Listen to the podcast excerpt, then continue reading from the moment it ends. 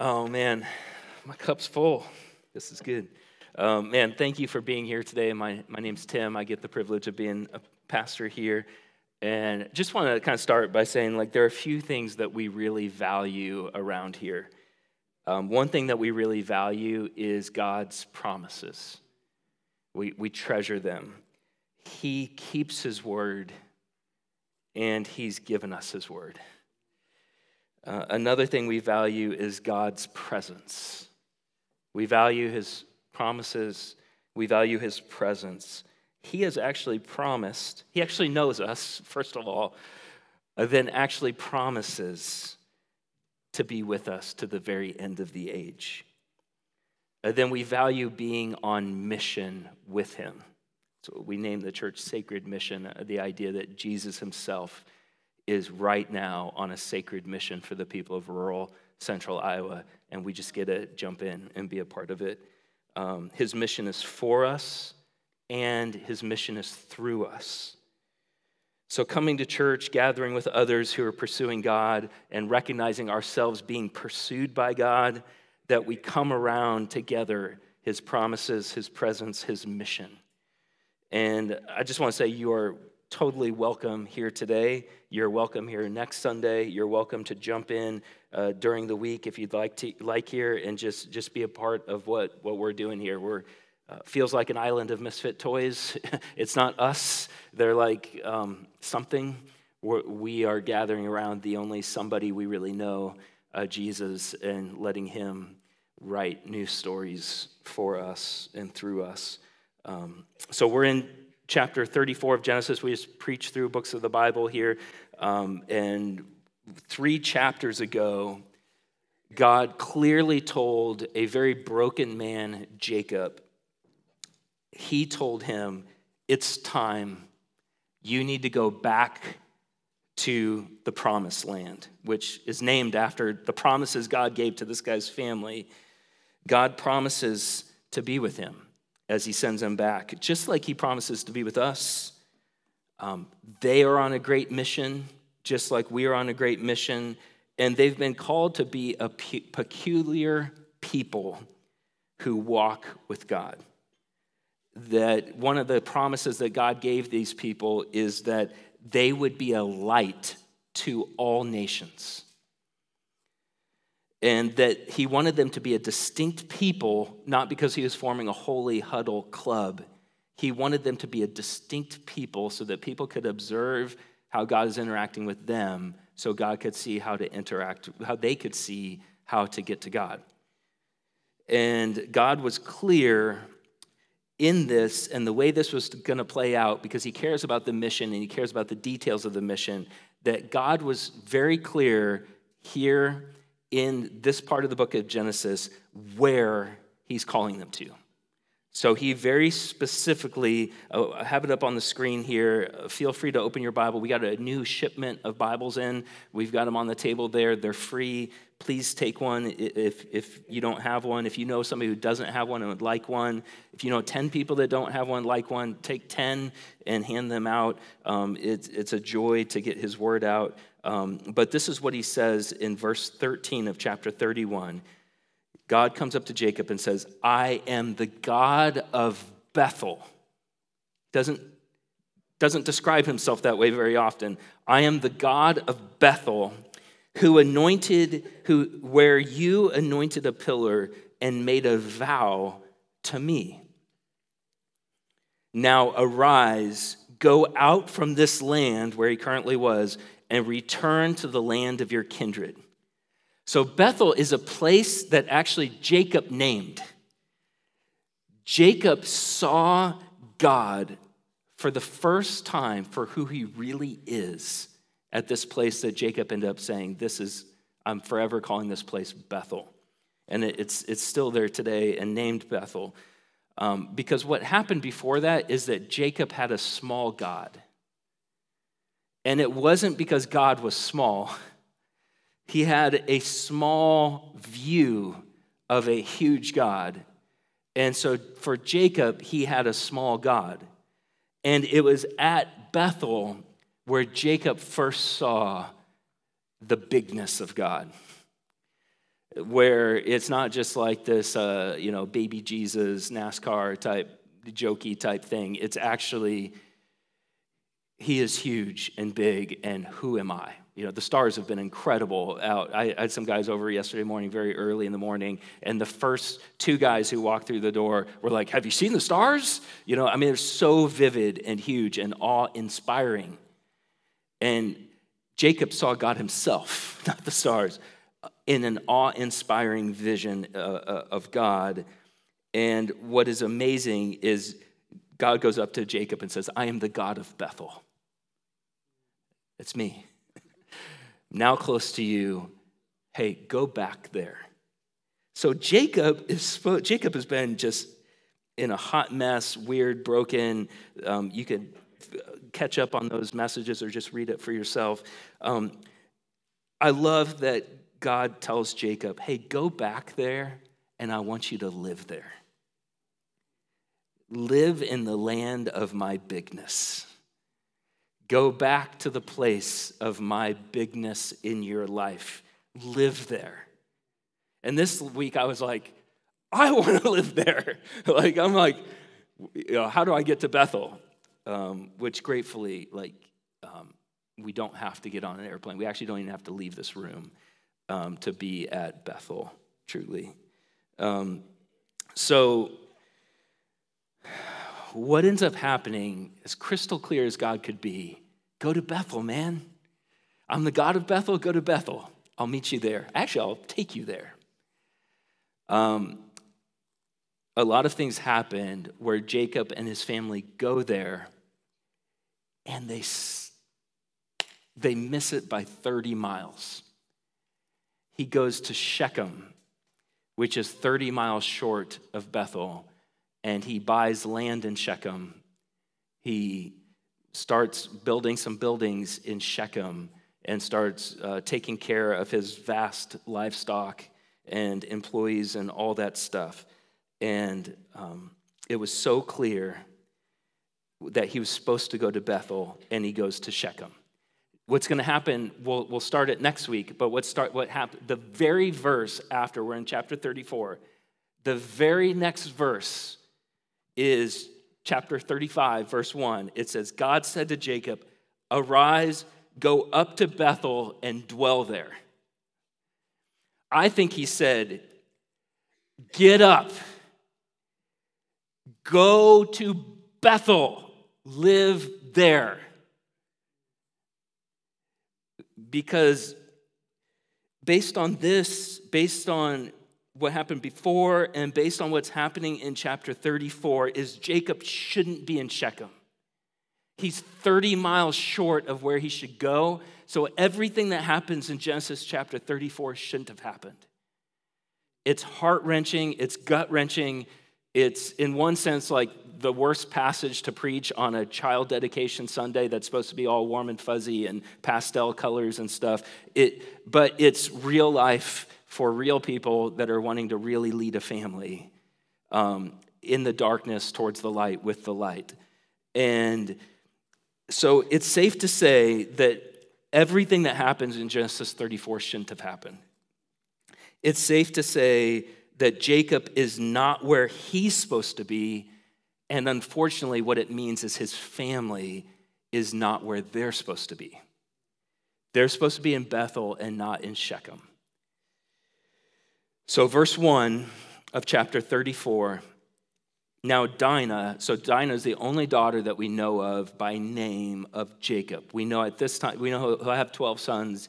The youngest, Benjamin, isn't born yet. Um, so he has 11 sons and Dinah. Verse 1 Now, Dinah, the daughter of Leah, whom she had born to Jacob, went out to see the women of the land. And when Shechem, the son of Hamor, so this is the prince, this is his name, which the location is, is named after him.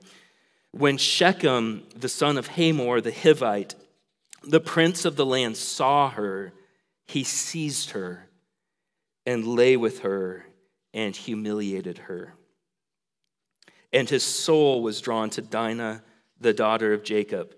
He loved the young woman and spoke tenderly to her, which is gross. So Shechem spoke to his father Hamor, saying, Get me this girl for my wife. So Dinah is seized, scripture says, she is forcibly taken, taken and humiliatingly raped. Then it says that Shechem speaks tenderly to Dinah. So messed up. Like, he doesn't have the right to do that doesn't have the right to speak to her that way after what he's just done. And um, his violence, and now it seems like he's trying to cover. So Shechem speaks to his dad, though, who is the king of the Hivites. And he says, Get me this girl for my wife. And one thing that just struck me this week as I was as in this is like, I don't know if he knows her name. Get me that girl for my wife. I mean, so it's very possible that, that Shechem doesn't even know her name and is now you know, in love with her and wants to, to, uh, for her to be his wife. And um, this is sinful, it is dark, and it sh- shouldn't have happened, and it should not have happened, and it should not be.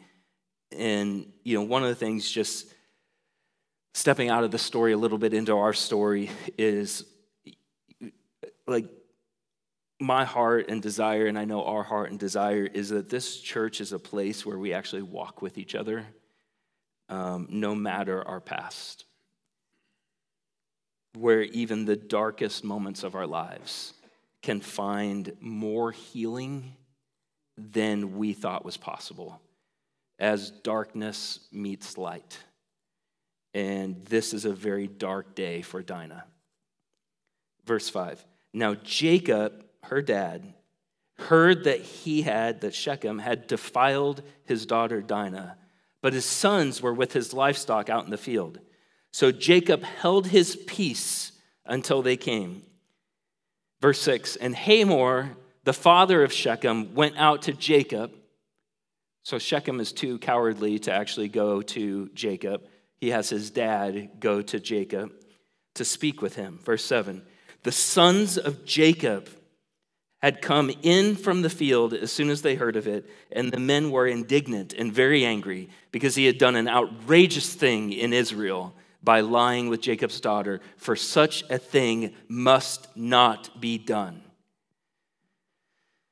Uh, so, Jacob, look at that. Jacob, verse 5 Jacob held his peace the, the Hebrew phrase that this is originally written in, it, it carries the, the nuance of like he kept quiet. So Jacob does not rise up in this chapter like he should. Jacob is not in the city he's supposed to be in, and he is not now in his family in a way that he should be in his family. And his sons hear what has happened, and they don't hold their peace. His, his sons, Dinah's brothers, half brothers, full brothers, hear what's happened, and, and his two sons. And, and interesting, I think like if you're familiar with this passage, you might think, oh, these are two sons, Simeon and Levi, right here, who are very angry, indignant, and very angry. But the text actually allows for it being all the sons are there. Simeon and Levi are going to do something coming up, but potentially all of the sons are there, um, and the dad is acting differently than the sons are acting. Because of what happens in this, um, in this righteous fury that they are feeling for Dinah, we, we, don't actually ever hear Dinah's words here. We don't hear from her. Um, I've spoken with some people in our congregation this week that have experienced uh, traumatic abuse and, um, you know, getting like, you know, just hearing, uh, you, you, know, what, what this would have been like and knowing that your dad is, is not at the front um, protecting you or seeking justice. Verse 8 Hamor spoke with them. So you think, okay, this is Jacob Hopefully, this is Jacob and the sons. Hamor spoke with them, saying, The soul of my son Shechem longs for your daughter. He maybe doesn't know her name either. Please give her to him to be his wife. Make marriages with us. Give your daughters to us. Take our daughters for yourselves. You shall dwell with us, and the land shall be open to you. Dwell and trade in it, and get property in it. Shechem also said to her father um, and, and to her brothers, Let me find favor in your eyes, and whatever you say to me, I will give. Verse 12 Ask me for, a great, for as great a bride, a bride price and gift as you will, and I will give you whatever you say to me. Only give me the young woman to be my wife. They're, they're seeking to make a deal. Verse 13 The sons of Jacob answered Shechem and his father Hamor deceitfully because he had defiled their sister Dinah. They said to them, We cannot do this thing to give our sister to one who is uncircumcised, for that would be a disgrace to us. Only on this condition will we agree with you that you will become as we are by every male among you being circumcised. Then we will give our daughters to you, and we will take our daughters to ourselves, and we will dwell with you, and we will become one people. But if you will not listen to us and be circumcised, then we will take our daughter and we will be gone. So Shechem says he'll give anything for Dinah. It, it's, it's notable in verses 13 here, don't miss it, that Jacob's sons are the only ones doing the negotiation.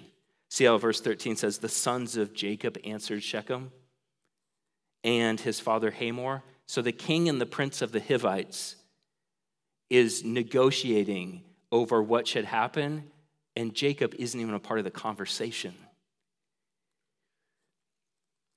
Uh, Jacob, it, it proves that Jacob is absent here, that he's not even a part of this conversation about what would hap- what should happen to atone for this, for what has happened to Dinah. So the sons of Jacob are not silent, they're doing the negotiating. And in this case, what they're also doing is acting in the way that their dad is known to act. They're being deceitful. They're father, following their father's footsteps in, in being deceitful in how they're interacting with these men, saying that all these men must be circumcised, and if they do, we're going to just combine our groups and just become one people. Which remember what the promise and what God's will and calling was was no, you're going to be a distinct people.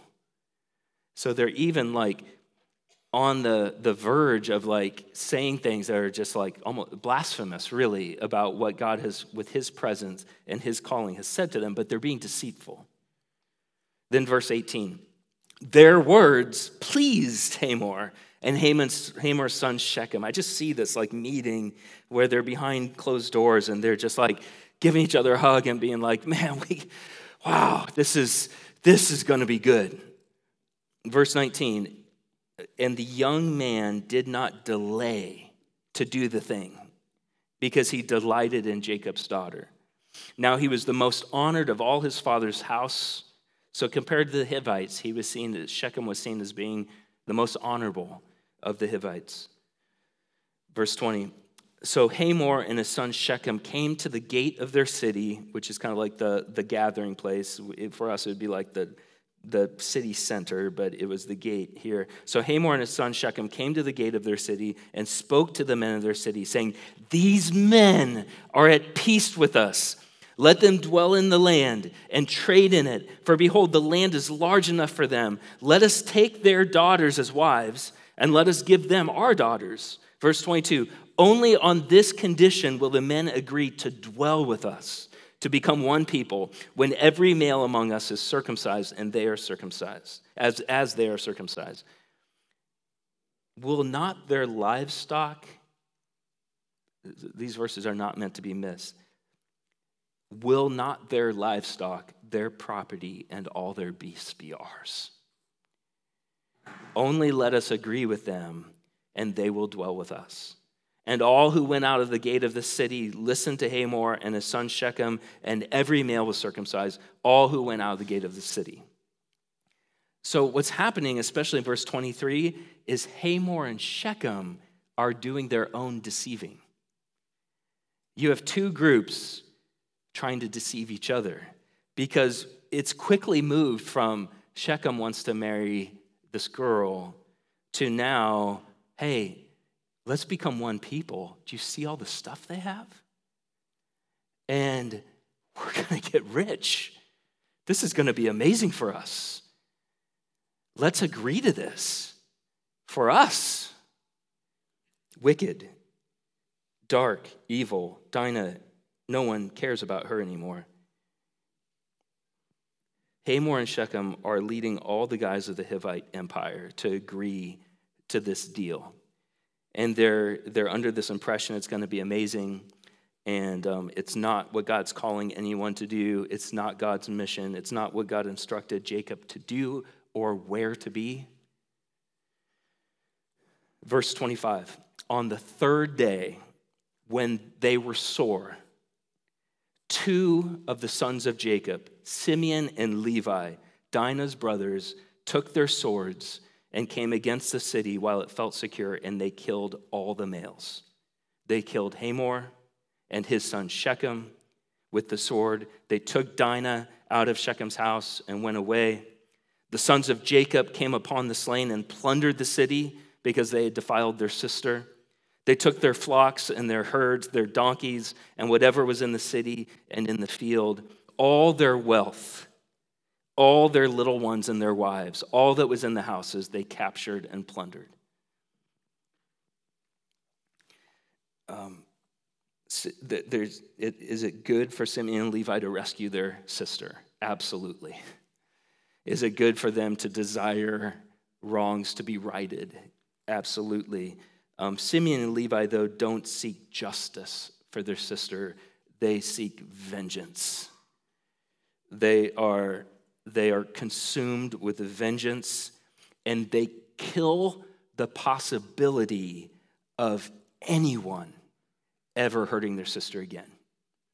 They kill the possibility of wrong to happen again in, in the way that vengeance makes it seem like it could be possible to do that. To say, like, we're just going to destroy every man here. And um, it, it's right for them to desire justice, and what they did was wrong. It was wrong for them to do that. Jacob re engages now. Jacob re engages and he speaks in verse 30. Then Jacob said to Simeon and Levi, you have brought trouble on me by making me stink to the inhabitants of the land, the Canaanites and the Perizzites. My numbers are few, and if they gather themselves against me and attack me, I shall be destroyed, both I and my household.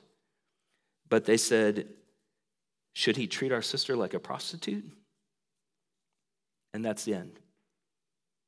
That's where it stops. And the next time we hear from God is he says, You, Jacob, go to Bethel, live there.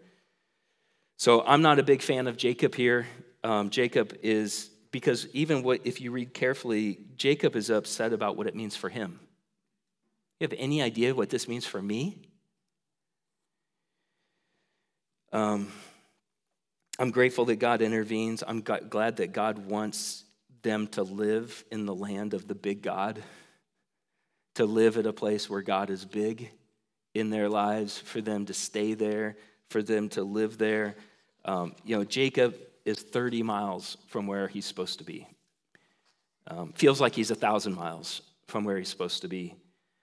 And um, man, an interesting thing about scripture is I feel like we could just break right now and just talk for like an hour about this and see more things. And that's, that's what we do midweek. You're welcome to jump into a community group, which is just us doing life together, eating great meals together. It's usually the top meal of my week. I feel like I, I, love getting together and having great food and then talking about really great things, important things, praying about them, seeing how it applies to me.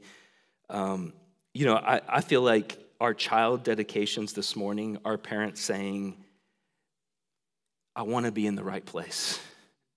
I don't want to be 30 miles from where God wants me to be. I don't want to have a small God and be far from Him. I want to have a big God and be where He's calling me to be. If, if you're in the scariest place of your life and you're where God wants you to be and His presence is there, you're, you're okay. You're okay there. When you're not where He wants you to be and you feel like you're a thousand miles from Him, um, that's a scary place to be. I've been there too, and that's a scary place to be. Um, I feel like the, the parents that are standing up here dedicating their kids are saying, I, I dedicate myself to being where God wants me to be, on mission with Him. Um, we have baptisms that are coming up just in minutes. And our baptisms that are coming up, I feel like, are people who are saying, I, I want to be where God wants me to be. Uh, where He's calling me to be, that's where I want to be with my life, with my friends, with my family. We want to be there at the intersection of His calling, His word, where His word, His presence, and His mission intersect. That's where I want to live. And the people being baptized are like, me too. I want to live there, and I want to invite you to live there with me too. And what is amazing is that where that intersection is, is actually a person that is Jesus. He says, I am the way, the truth, and the life. We can spend a lot of time arguing and talking and, and strategizing about a, a direction for our life. Like, what is the way for me? It's like you need to meet him. Gosh, I mean, would you love just if, like, for 24 hours, everything that was said was true? I would that would feel different. Um, if the things that you say about yourself are true, if, this, if, if you know the things God says about you are true, if, if truth was, was clear, and you can walk with Him. It's a person. And then, man, I don't, I've never met anybody that's like, man, I just like a, a, a bad sad life. You know, I, I, I just like to, to, you know, people are like, I, I want life. I, I want to feel alive. I, I, I, want to, I want life and not death. And it's like, yeah, you can meet him. The, the destination is a person. And um, so the baptisms that are, are happening today are people that are saying, I'm, I've met him. Not because I'm awesome, but because He has found me, He has pursued me, and I've said yes, and I want to keep saying yes. And I'm, I'm publicly saying yes so that you guys can help me say yes for a lifetime. So, wherever you find yourself, if you walked in and you're like, well, if people knew the truth, I, my life has been more like Shechem's life, or I've, my life's been more like Jacob's life. It's mind blowing, it seems wrong, Jesus frequently introduces himself to people as the God of Jacob. It's like, really? You're going to like own that? He's like, yeah, I mean, I work with people like that. And um, I change people like that. And, um, and, and maybe you're, you've experienced life more like Dinah. And um, there's fascinating details with the um, other women in history that he starts interacting. The woman at the well is uh, close to where all this happened. And Jesus seeks, seeks, out a lady that I think has experienced life a lot like Dinah um, and uh, says amazing, beautiful things to her. He knows her and he says, Come on home. So, God, we want to commune with you this morning. Um, we want to find ourselves at the intersection of your promises your presence, your mission. God, thank you for the souls that are being baptized today. And I just pray that, um, that would both be significant in their lives, it would be a sweet aroma to you, and it would change all of us, affect all of us. Maybe we're here to see a, a little kid be baptized, and, um, and their faith will inspire our faith this morning, change us to have childlike faith. Um, Lord, we want to commune with you. And maybe if someone's here and they're like, actually, I don't want to commune with him, I hate him if he exists. God, I believe that every person is in here for a reason. And if that is true of a person, or maybe they want to want you, but they just don't feel that right now, um, God, in this moment, I just w- would maybe in your kindness, you Share with them in a way that only you could, that you know them, you know their ways, and you invite them to yourself to find freedom and life. We look to you together, Jesus. In your name we pray. Amen.